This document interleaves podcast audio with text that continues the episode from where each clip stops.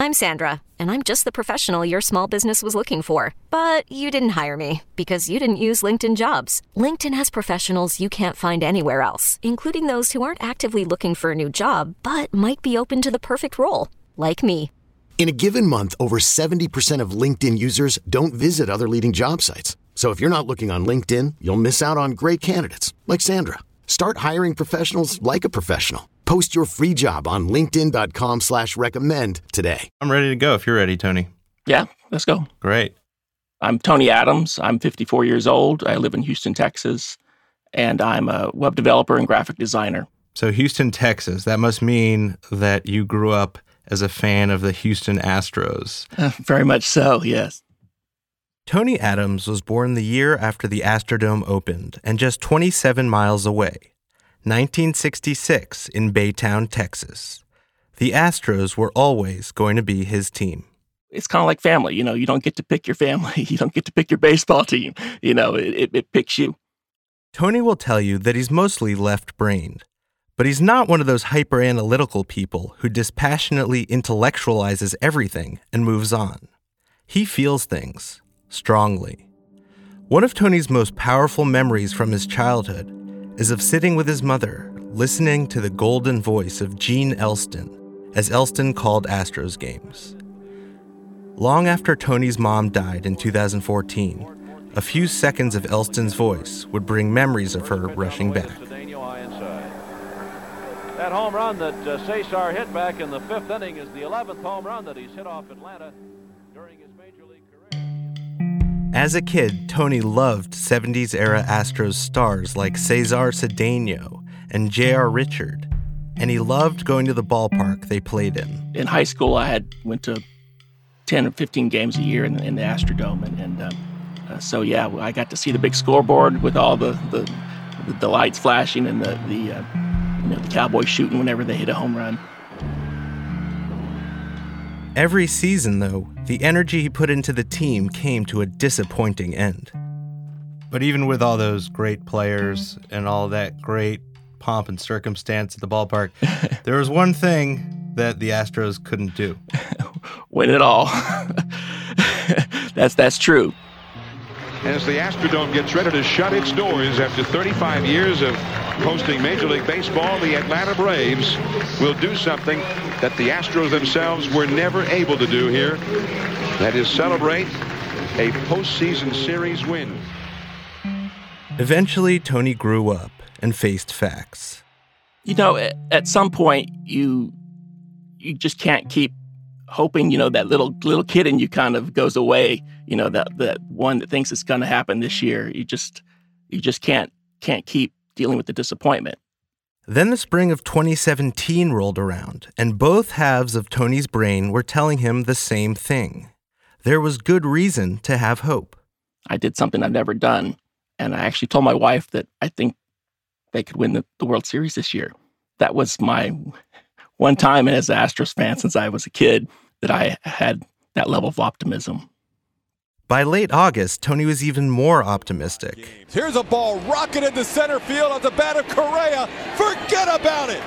15 nothing Houston. Then Hurricane Harvey made landfall and headed toward Houston. Tony and his family had ridden out previous storms in their home about five miles from Minute Maid Park. They planned to do the same thing with Harvey, but then water started seeping into the house and wouldn't stop. That night, I waded through chest high water with just a bag of clothes, and you know, pretty, pretty much everything else was was gone. Tony and his wife and daughter spent the night with several other families in the home of a neighbor they'd never met before. When the storm passed, they'd lost almost everything their house, their cars, family photos, Tony's childhood baseball card collection. Still, when Tony looked around, he saw amazing things happening. I've never been more reassured in the human spirit than I was at that point. People all around the, the, city were coming together and helping other people that they never met, didn't know.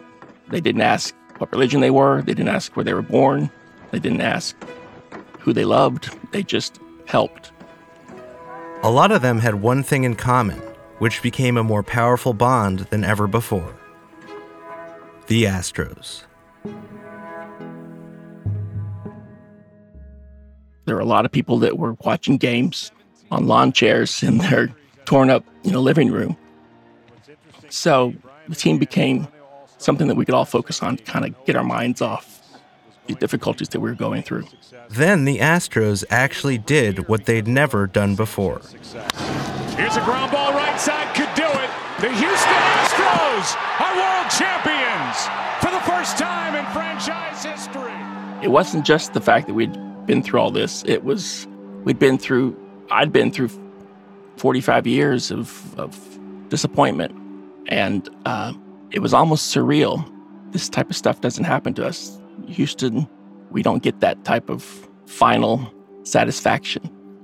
One of the things I thought about too were all the Astros fans who weren't alive anymore. They never saw this. My aunt was a big Astros fan. My mom, I used to watch games with her, and she passed away before they they they won. And um, I thought about them too. That that um, was glad that I actually did live to see this, and I I hope that they were high fiving up in heaven.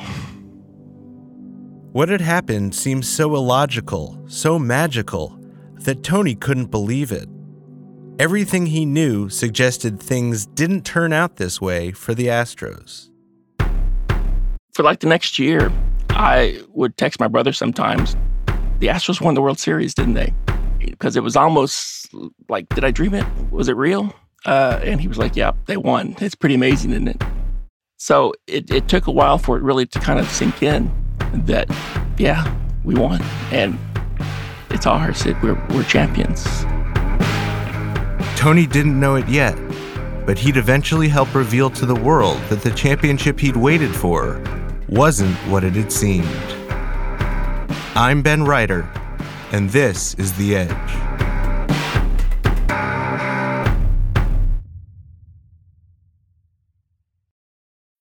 When you need mealtime inspiration, it's worth shopping Kroger, where you'll find over 30,000 mouthwatering choices that excite your inner foodie. And no matter what tasty choice you make, you'll enjoy our everyday low prices, plus extra ways to save, like digital coupons worth over $600 each week. You can also save up to $1 off per gallon at the pump with fuel points. More savings and more inspiring flavors make shopping Kroger worth it every time. Kroger, fresh for everyone. Fuel restrictions apply. Hi, this is Amy Poehler here to tell you about a new improvised show from Paper Kite Podcasts, the team that brought you Say More with Dr. Sheila. Check out our new parody podcast, Women Talking About Murder. It's a show about women talking about murder. Every episode features special guests, twists, turns, and the mystery of a missing co host.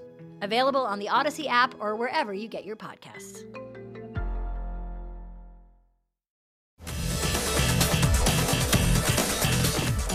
The article in The Athletic that has everybody talking quotes the former Astros pitcher Mike Fiers, Fiers directly claiming that in 2017, the World Series run, the Astros used a camera system to steal signs and alert their hitters in real time as to what pitch was coming. The article that changed everything came out on a Tuesday morning, November 12, 2019. Very sad implication of the story in The Athletic is that somehow the Astros' 2017 World Series title is tainted. It was two years after the Astros won the World Series, 19 days after they'd fired Brandon Taubman for his inappropriate clubhouse outburst, and 13 days after they'd lost a championship to the Washington Nationals. The headline in The Athletic was damning. The Astros stole signs electronically in 2017, part of a much broader issue for Major League Baseball. The story was co written by Ken Rosenthal, a longtime baseball insider, and Evan Drellich, who had been an Astros beat writer in 2014 and 2015. It set the sports world on fire. I have no problem saying that the Astros definitely cheated. The Astros are now public enemy number one in baseball. Rosenthal and Drellich had spoken to four members of the 2017 Astros organization who had revealed the nature of their trash can banging scheme. They reported that the plan was initiated by a player and a coach. One was a hitter who was struggling at the plate and had benefited from sign stealing with a previous team, the authors wrote. If you followed the Astros, it wasn't hard to guess that the coach was Alex Cora, nor that the player was Carlos Beltran, who was then just 11 days into a new job. Today, we are thrilled to officially introduce Carlos Beltran as the new manager of the New York Mets. The article's key source was Mike Fiers. You heard his name in our last episode. Fiers was a starting pitcher for the Astros in 2017. He had not been selected for the playoff roster and was unceremoniously released after the World Series. The Houston Astros decided to non tender a contract to right handed pitcher Mike Fiers. If you remember Mike Fiers from 2015, threw a no hitter for the Houston Astros. And Fiers was still in the majors, pitching for the Oakland A's, the Astros' American League West rival. Fiers was quoted saying that he just wanted the game to be cleaned up a little because there are guys who are losing their jobs because they're going in there and not knowing. This was the first time the Astros sign stealing scheme had been publicly reported in any depth. But it was not the first time it had been discovered. The reporters for The Athletic homed in on a game played two years earlier between the Astros and the Chicago White Sox, specifically on the bottom of the eighth inning, which was pitched by a 30 year old White Sox reliever named Danny Farquhar. Ah, what was I known for? Maybe the small guy that throws high fastballs, maybe with a good changeup. It was approaching 10 p.m. when Farquhar entered that game in September of 2017. Danny Farquhar on the season between Tampa and the Chicago White Sox. It was a Thursday night, which meant that with work or school the next day, most of the crowd had already gone home from Minute Maid Park. There wasn't, you know, 30,000 fans, probably maybe 10,000. So it was a pretty pretty empty stadium. Farquhar thinks that's one reason why he so clearly heard the sound that no other pitcher seemed to notice all season long. He heard it right away while pitching against the very first batter he faced, Evan Gattis. Evan Gattis had an incredible at bat. Like he was not chasing some pitches that he should have been. And I was like, wow, like I'm throwing some really good pitches here. Evan Gattis taking a pitch for a ball. It's 1 0. Farquhar had entered the game with nobody on base, so his catcher was using basic signs to call pitches. Every time I would throw a changeup, uh, the catcher would put down a four. I would come set, and I would hear a bang. And then finally, on the third changeup that I threw him, in my head, I said, if I come set this pitch and I hear a bang, I'm calling the catcher out and we're changing our signs. Sure enough, I come set, I hear the bang.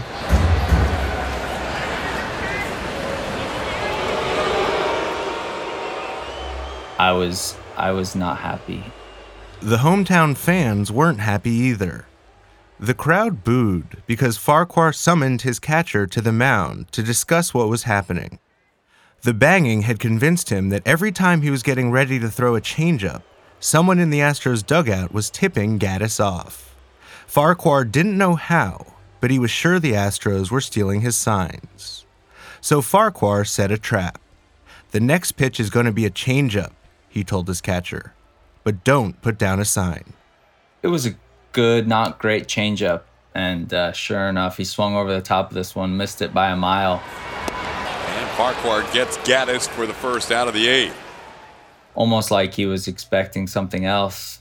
You know, in hindsight, you know, no bang, he's probably sitting fastball. I remember being really upset, staring into their dugout.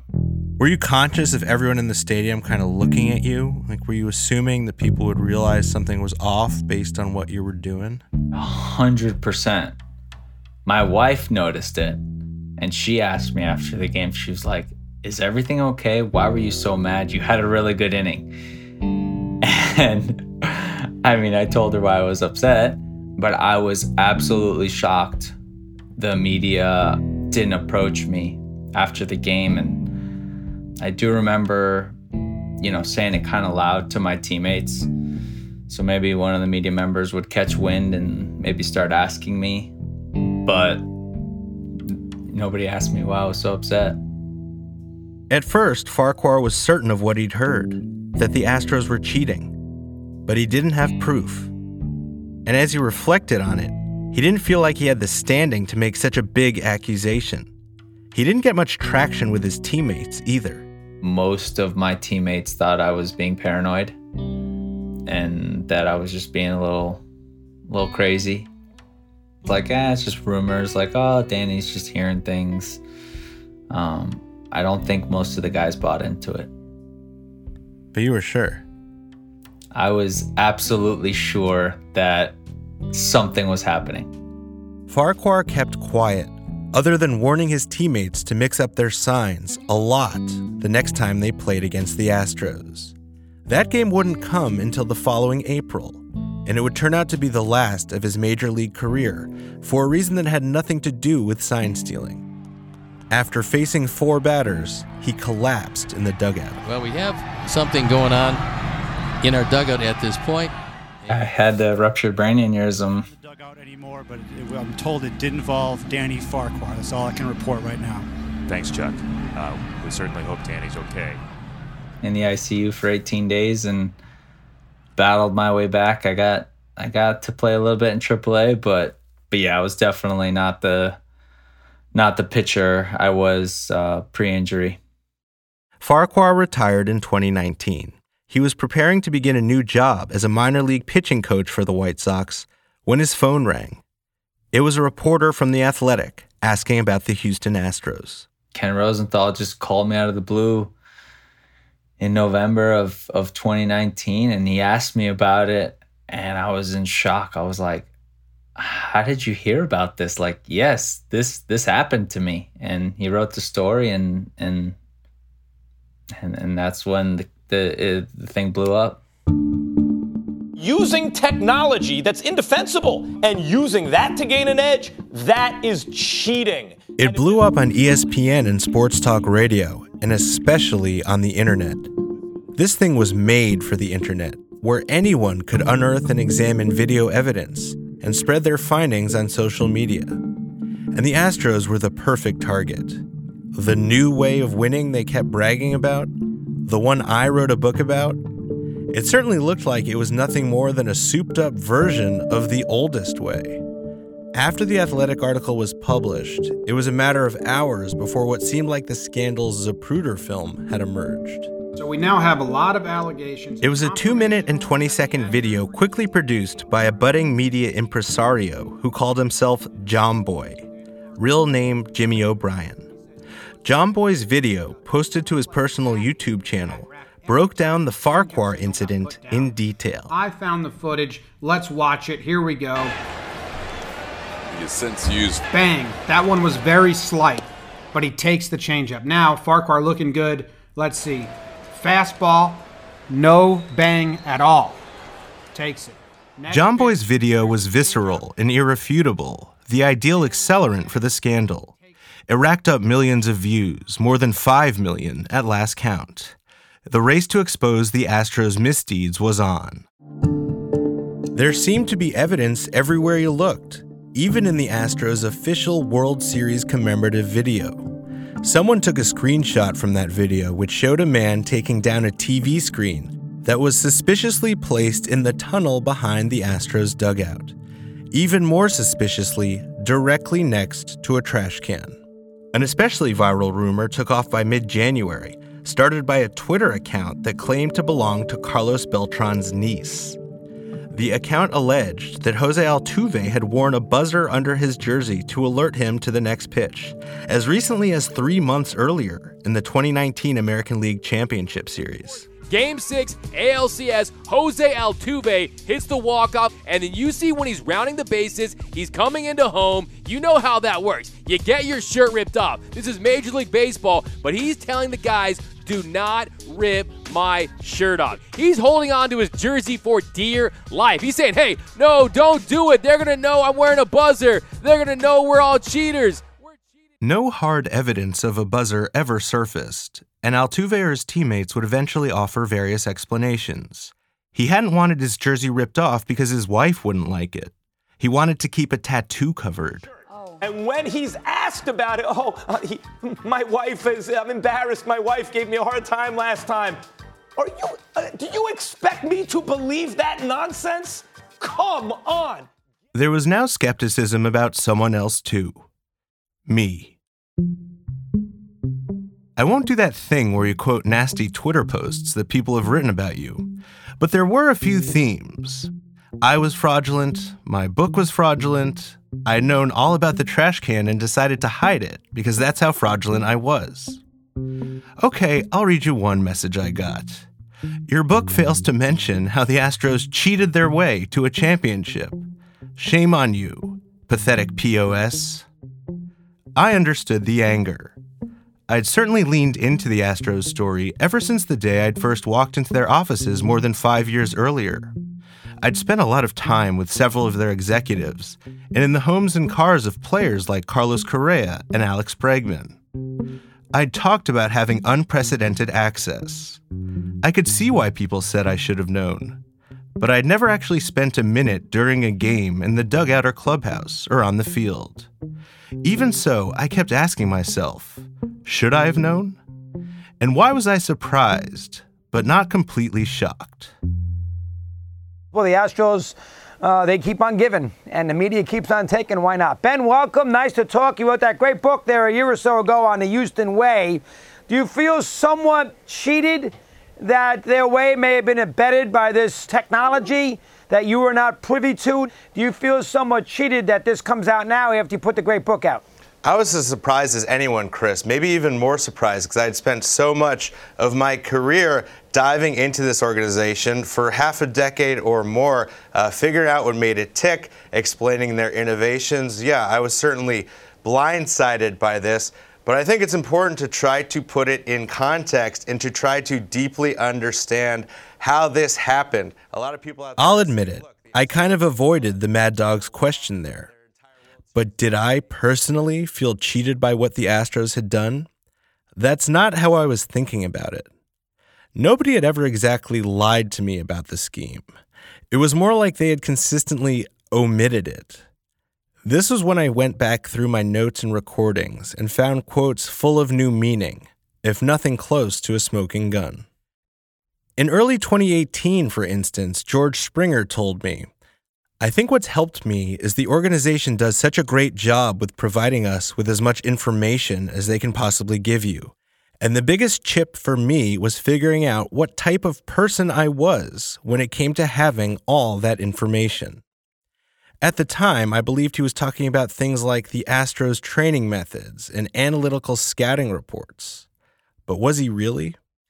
And a few months before that, an opposing team's executive had told me I think they've unlocked a lot of things on the hitting side and are more advanced in that area than anyone else. They're ahead of the game in terms of offensive information. Offensive information. Was he trying to tell me something else? And if he was, why didn't he? The truth is that whistleblowers are far rarer than we'd like to think. Maybe it's because they're personally implicated in the scandal, like George Springer. Maybe they doubt what they know, like Danny Farquhar. Or maybe they don't want to live with the repercussions, even if they know they're right. Some big baseball names, like the Red Sox legend David Ortiz, seemed less upset with the Astros than with Mike Fiers for exposing what they'd done. Here's Big Poppy at a press conference in February of 2020. I, I, am mad at, at, this guy, the pitcher that came out talking about it, and let me tell you why. Oh, after you make your money, after you get your ring, you decide to talk about it? Why don't you talk about it during the season when it was going on? Why, why, why you didn't say, I don't want to be no part of? Oh, now. So you look like a snitch. Fiers has barely commented about the Astros sign stealing since he talked to Ken Rosenthal, other than revealing that he's received death threats. If Fiers hadn't answered Rosenthal's call, then we might still not know anything about what the Astros did. But he did, and the Astros scandal instantly became an international phenomenon, propelled by the insatiable furnace of the internet. But did I feel cheated by it? I guess that's not the right word. The lion's share of my access and my reporting had come before the 2017 championship season. before anyone with the Astros had looked at a trash can and gotten a bright idea. So, what did I feel? Embarrassed, certainly. I wondered if I'd been used to shine up an organization that could do something like this. But mostly, I felt curious. I wanted to know how the scandal fit into the story I had so publicly told about the Astros. And I wanted to separate the truth of the conspiracy from the raging theories of it. In this, I wasn't alone.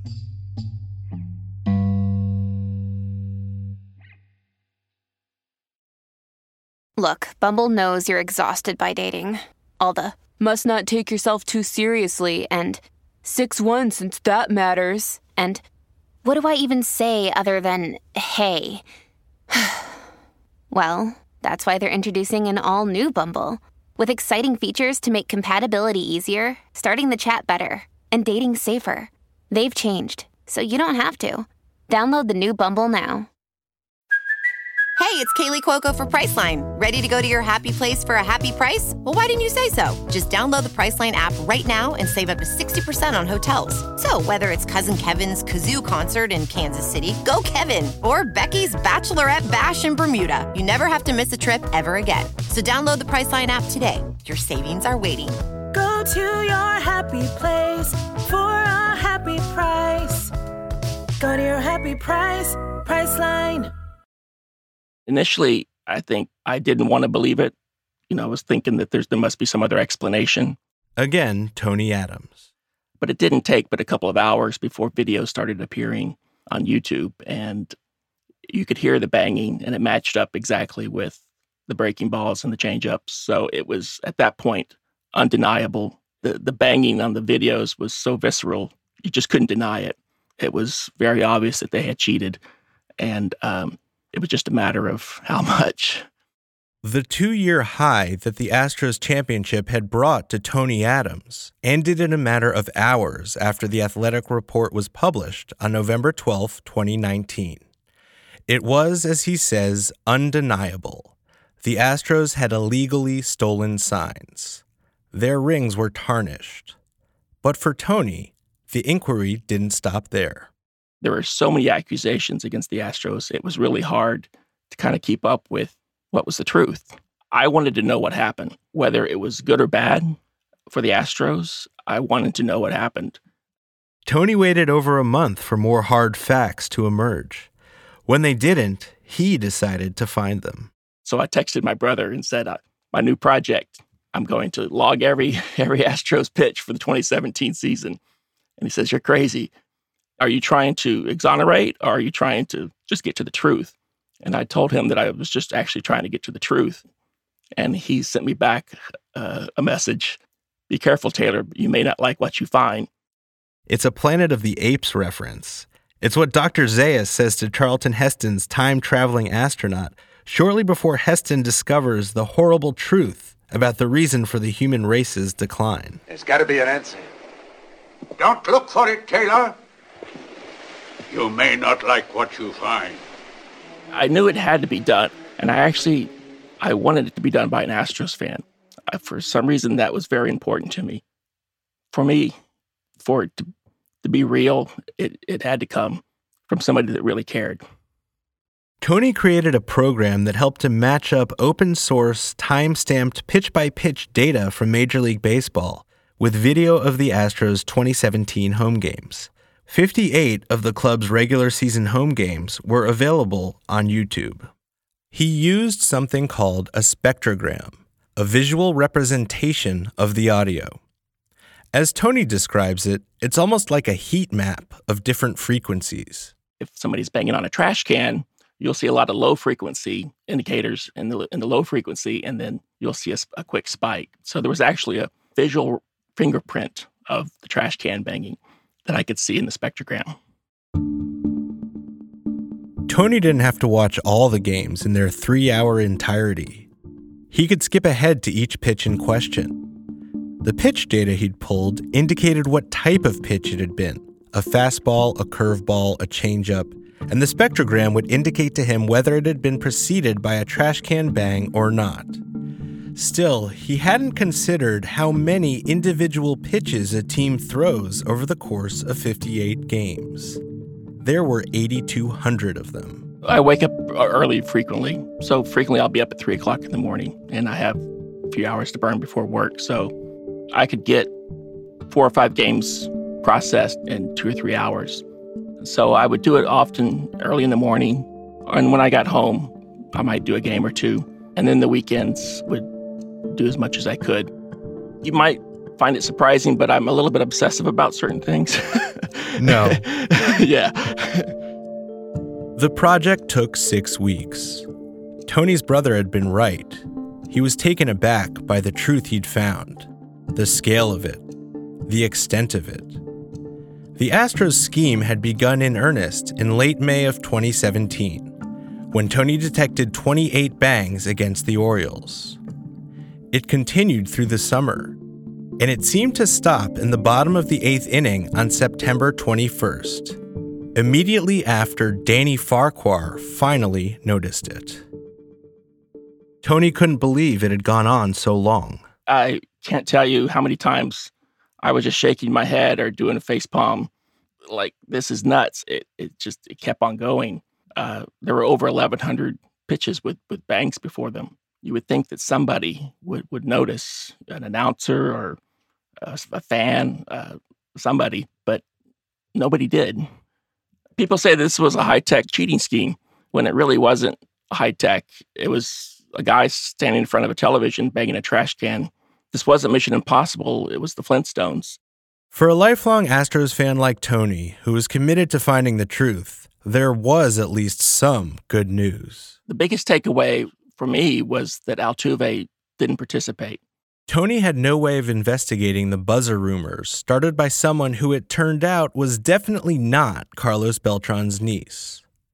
But he was able to determine that Altuve, the team's undersized talisman, had received bangs on just 24 of the 866 pitches to him Adams analyzed, less than 3% of them. There were a few bangs during his his at bats, but they really seemed almost like mistakes. Another regular starter, outfielder Josh Reddick, had gotten bangs on under 4% of his pitches. But according to Tony Adams' analysis, almost everyone else had participated. It was bad, worse than Tony had imagined.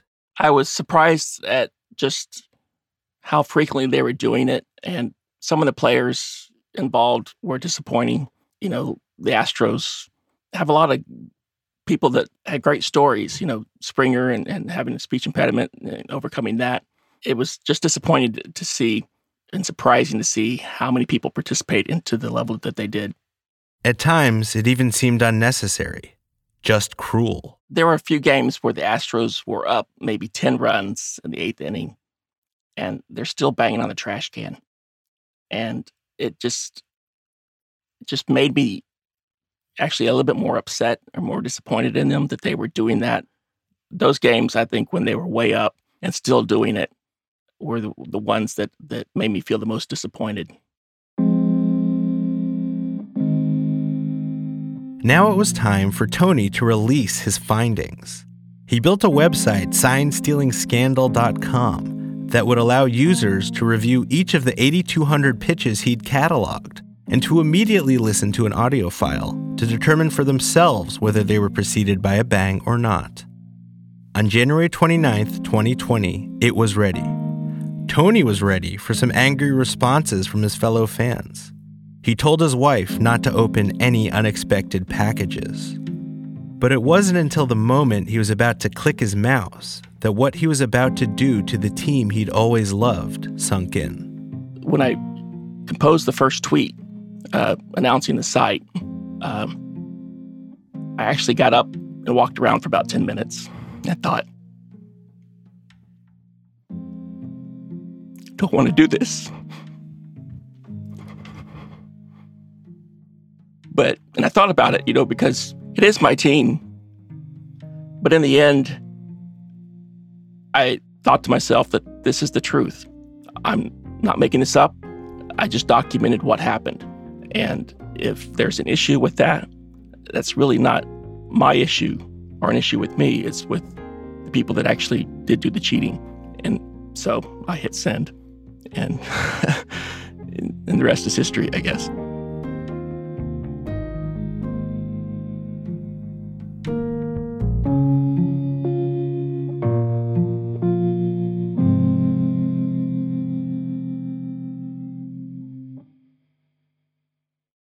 One of my buddies actually texted me. He's like, "Man, have you seen this?" I was like, "What?" And it had a graph of how many signs they stole each game, and I was like, "Whoa!" Remember Mike Bolsinger, the pitcher you met in episode one, whose major league career ended after one horrible inning against the Astros in 2017? By January of 2020, he was back in the States after his second and final season in Japan, and he'd heard all about the Astros sign stealing scheme. But the specifics were still kind of abstract. Then his phone pinged with a link to a website that had just been published by someone named Tony Adams. Bolsinger dug into the site and shared it with some of his friends. Uh, it, it, it really blew everyone away. And that's when I finally was like, man, okay, this is for real. Like, they really cheated on my game against me. And that's when I fully believed, believed everything basically. Tony had discovered that the peak of the Astros scheme came on the very night they'd beaten up Bolsinger three Augusts earlier, his last ever night in the big leagues. They never banged on their trash can more in a single game than the 54 times they had that evening. Bolsinger got mad, and then he got a lawyer. Others in the sports world responded differently. There are people who have so much time on their hands. There's a guy named Tony Adams. This guy spent over 50 hours of his life. So he was watching the pitches and then listening for trash can Bank. Good lord! And he dude. also tagged video to every one of what these. What the f- Tony, tell me what you're trying to accomplish. This is the same kind of person that goes on to Quizlet and fills out the entire study guide for all the people that come after. So props to this man. You are one of the reasons why I passed college. Bless you, sir. Many others, though, took Tony's work more seriously. When I first saw it, I was just kind of dumbstruck that that someone had taken all this time to do that. I mean, I was I was amazed. And then from there, it was like, well, this is incredible data. Rob Arthur is a data scientist and journalist. He's written for all sorts of publications, including Nate Silver's 538. But his first job after completing his PhD in evolutionary genetics was for Baseball Prospectus, the sports stats Bible. Like a lot of analysts, Arthur longed for a full data set cataloging exactly what the Astros had done. He even thought about making one himself, but figured it would be an almost unfathomable undertaking. Then one day he was scrolling through Twitter and saw that some guy in Houston had just done it. From there, I thought, well, we can use this in a direct way to see whether this scheme that the Astros were using was actually helping them. You know, if you got a bang before a home run one time, that's an anecdote, and maybe it's meaningful, maybe it's not. But if we know on all the pitches where they had bangs, did they hit home runs more often, then that can tell you something about whether it was actually helping them or not. Like everyone, Arthur assumed that the Astros scheme had been helpful to their hitters. And using Tony's data set, he found that it was. Most of the time. The Astros often cracked their opponent's signs quickly. Their trash can bangs, either through their presence or their absence, communicated the correct signals about 90% of the time. When the scheme was on and working properly, it boosted their hitters' collective batting average by 7 points and their slugging percentage by 25 points. You know, it's it's not huge. It was actually smaller than I was expecting. It's not like turning you from uh, you know, league average into Mike Trout. It's not like turning you from just a, a scrub into an all star. Nothing like that. It's just like a small boost, enough to turn someone who's already decent into someone who's solid, for example. What was more surprising to Arthur was what happened on the 10% of pitches that were signaled wrong. When the trash can banged before a fastball or didn't before an off speed pitch. In those cases, the Astros hitters had almost no chance. Like when Evan Gattis thought he'd get a fastball from Danny Farquhar, but got a changeup instead. Their batting average plunged by 45 points, and their slugging percentage by 93. And that is actually equivalent to turning, you know, an average hitter into one of the worst hitters in the league. The one out of 10 pitches on which the Astros got the sign wrong were so damaging, in fact, that they resulted in Arthur's most surprising finding of all.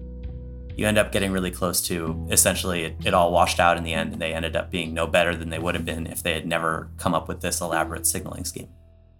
The average number of runs that the Astros produced with the signal and without the signal were essentially identical. Does this seem more like the crime of, of robbery or attempted robbery, if you had to characterize it? It's almost like a botched robbery. Like you went into the bank, you grabbed the money, and then uh, like all the all your your uh, sacks of money had holes in them, and they're leaking money as you're running away, and you end up, you know, getting to your getaway car with nothing left in them. But a botched robbery, Arthur points out, is still a crime. Tony Adams agrees. I think it's robbery, straight up. they, they cheated, and whether or not it was effective in aggregate, it really doesn't matter. There are certain problems with Adams's dataset and with people like Arthur's analysis of it, as they freely admit. One is that every at bat is not equally important just because the average effect was zero doesn't mean that in a particular, you know, important moment that they didn't get help from the system. So if they were better at getting the signals uh, in the ninth inning against uh, closers, then it might have ended up helping them win games, even if it didn't help them um, score more runs on average. Another issue what if the trash can bangs weren't the only way the Astros players were sending in stolen signs from their monitor in the tunnel to batters at the plate? For example, Tony's spectrograms didn't pick up bangs in the playoffs. Was that because the atmosphere was too loud for his system to detect them? Or because they weren't happening? Or were the Astros doing something else? Whistling? Signaling from the bullpen? Actually using buzzers hidden beneath their jerseys? It was now hard to put anything past them. If they had those other systems, the only thing that we have data on from Tony is the trash can banks. So if there are other times that they were getting other signals, that could be, you know, misleading us in some way. Some of those bangs that I thought were inaccurate could actually be they were delivering the signal in another way. So that's a big issue. In fact, given how optimized Jeff Luhnow's front office was to not just find every edge, but test its effectiveness. The idea that the Astros executives would have allowed the banging scheme to persist if it actually provided net zero help doesn't add up. They would have been the first to pick up on that phenomenon, which suggests two possibilities. One, the scheme had other components. Or two, the front office, at least the high level, analytically advanced parts of it, truly didn't know about it. Then there's one final question Was everything the Astros had built and everything they had won fraudulent? In other words, how much of the Astros' success came from their sign stealing? I mean, if you were to assign a percentage, I would say it's probably in the single digits. I mean, it's massively dwarfed by just having really good players, which they did. I mean, they had really good players, whether they were sign stealing or not. Uh, the sign stealing might have helped them a little bit, uh, and it's possible that it helped them more in the postseason. It's possible that it helped them more in later years if they continued it in ways that we don't know about. But it was absolutely a, a much smaller thing than just getting players like Jose Altuve. Having an MVP on your team is a much more beneficial thing than occasionally uh, getting the sign right. That the Astros were a championship caliber team, even without cheating, probably doesn't provide much comfort to their opponents, to Mike Bolsinger, or the 2017 Dodgers, or even the LA City Council, which passed a resolution calling for the Astros to be stripped of their title. This is much more than about baseball. Uh, it's important for us to raise our voice and to say that this is not the new normal, that this is not acceptable, and that the Houston Astros were not the champions nor the best team that year. Any tiny edge could have been the difference between winning and losing a tight seven game World Series and a championship that had once felt so deserved and so unblemished would never be that way again, even for Tony Adams. Maybe especially for Tony Adams. I'm probably different than a lot of Astros fans in the fact that I do think that that championship is tainted. I do think that it deserves an asterisk. I don't feel any pride in it any longer. I'm definitely not going to wear my, my shirts out. It, it, it hurts, to be honest with you. It hurts a lot. So I just hope that I can live to see them win one when we know that they're not cheating. Tony had exposed the sins of the team he'd loved his whole life with a precision that no one else had even attempted.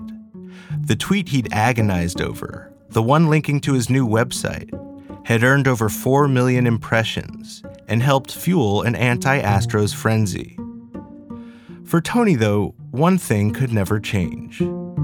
I've been an Astros fan a lot longer than any of these players have been on the team. I've been an Astros fan a lot longer uh, than Jim Crane has owned the team.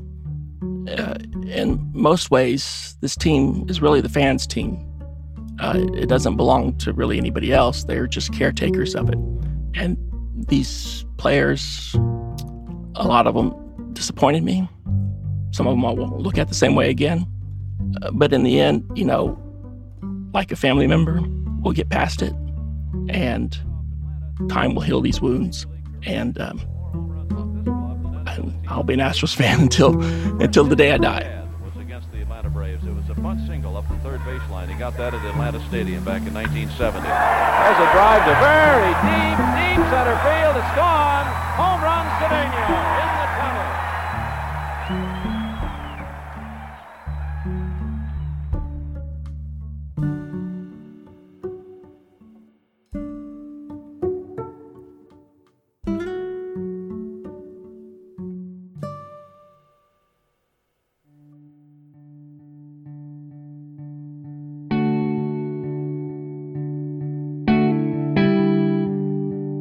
Next week on The Edge. Jeff, am I right that this is the first interview you've agreed to about the Astros sign stealing since the commissioner's report back in January, nine months ago? That's correct. I uh, sent out a statement that day, and I haven't spoken to anybody in the media about this since. So this will be the first time I've had an opportunity to tell my story. The Edge is presented by Prologue Projects in partnership with Cadence 13. The show is produced by Sam Lee and me, Ben Reiter with editorial support from Madeline Kaplan and Ula Kulpa. Our executive producers are Leon Neyfakh, Andrew Parsons, Chris Corcoran, and Stephen Fisher. Our score is provided by Blue Dot Sessions. Our theme song is by Andy Christens. Our artwork is designed by Teddy Blanks. Fact checking by Francis Carr. Thanks for listening. See you next week.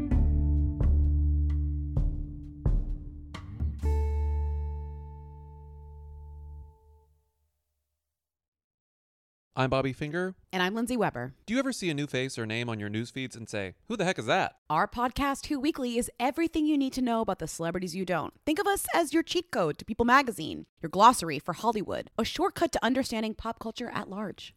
For the past eight years, Who Weekly has been telling listeners everything they need to know about the celebrities they don't. The New Yorker says we spelunk deep into the demimonde with convivial delight. That's a direct quote. Mostly, we're going to explain to you Irish star Barry Keoghan's sudden rise to fame and relationship with a not so under the radar pop princess named Sabrina. The fake wedding Real Housewives star Cynthia Bailey had to promote a limo rental company. And why all the Gen Zers you know are talking about a guy named Benson Boone. Each episode goes deep into the biggest celebrity stories of the moment. And if you're still confused, we even have a weekly call in episode where we answer the most burning celebrity queries. Who Weekly airs twice weekly with brand new episodes on Tuesdays and Fridays. Listen and follow Who Weekly and Odyssey podcasts available now for free on the Odyssey app and wherever you get your podcasts.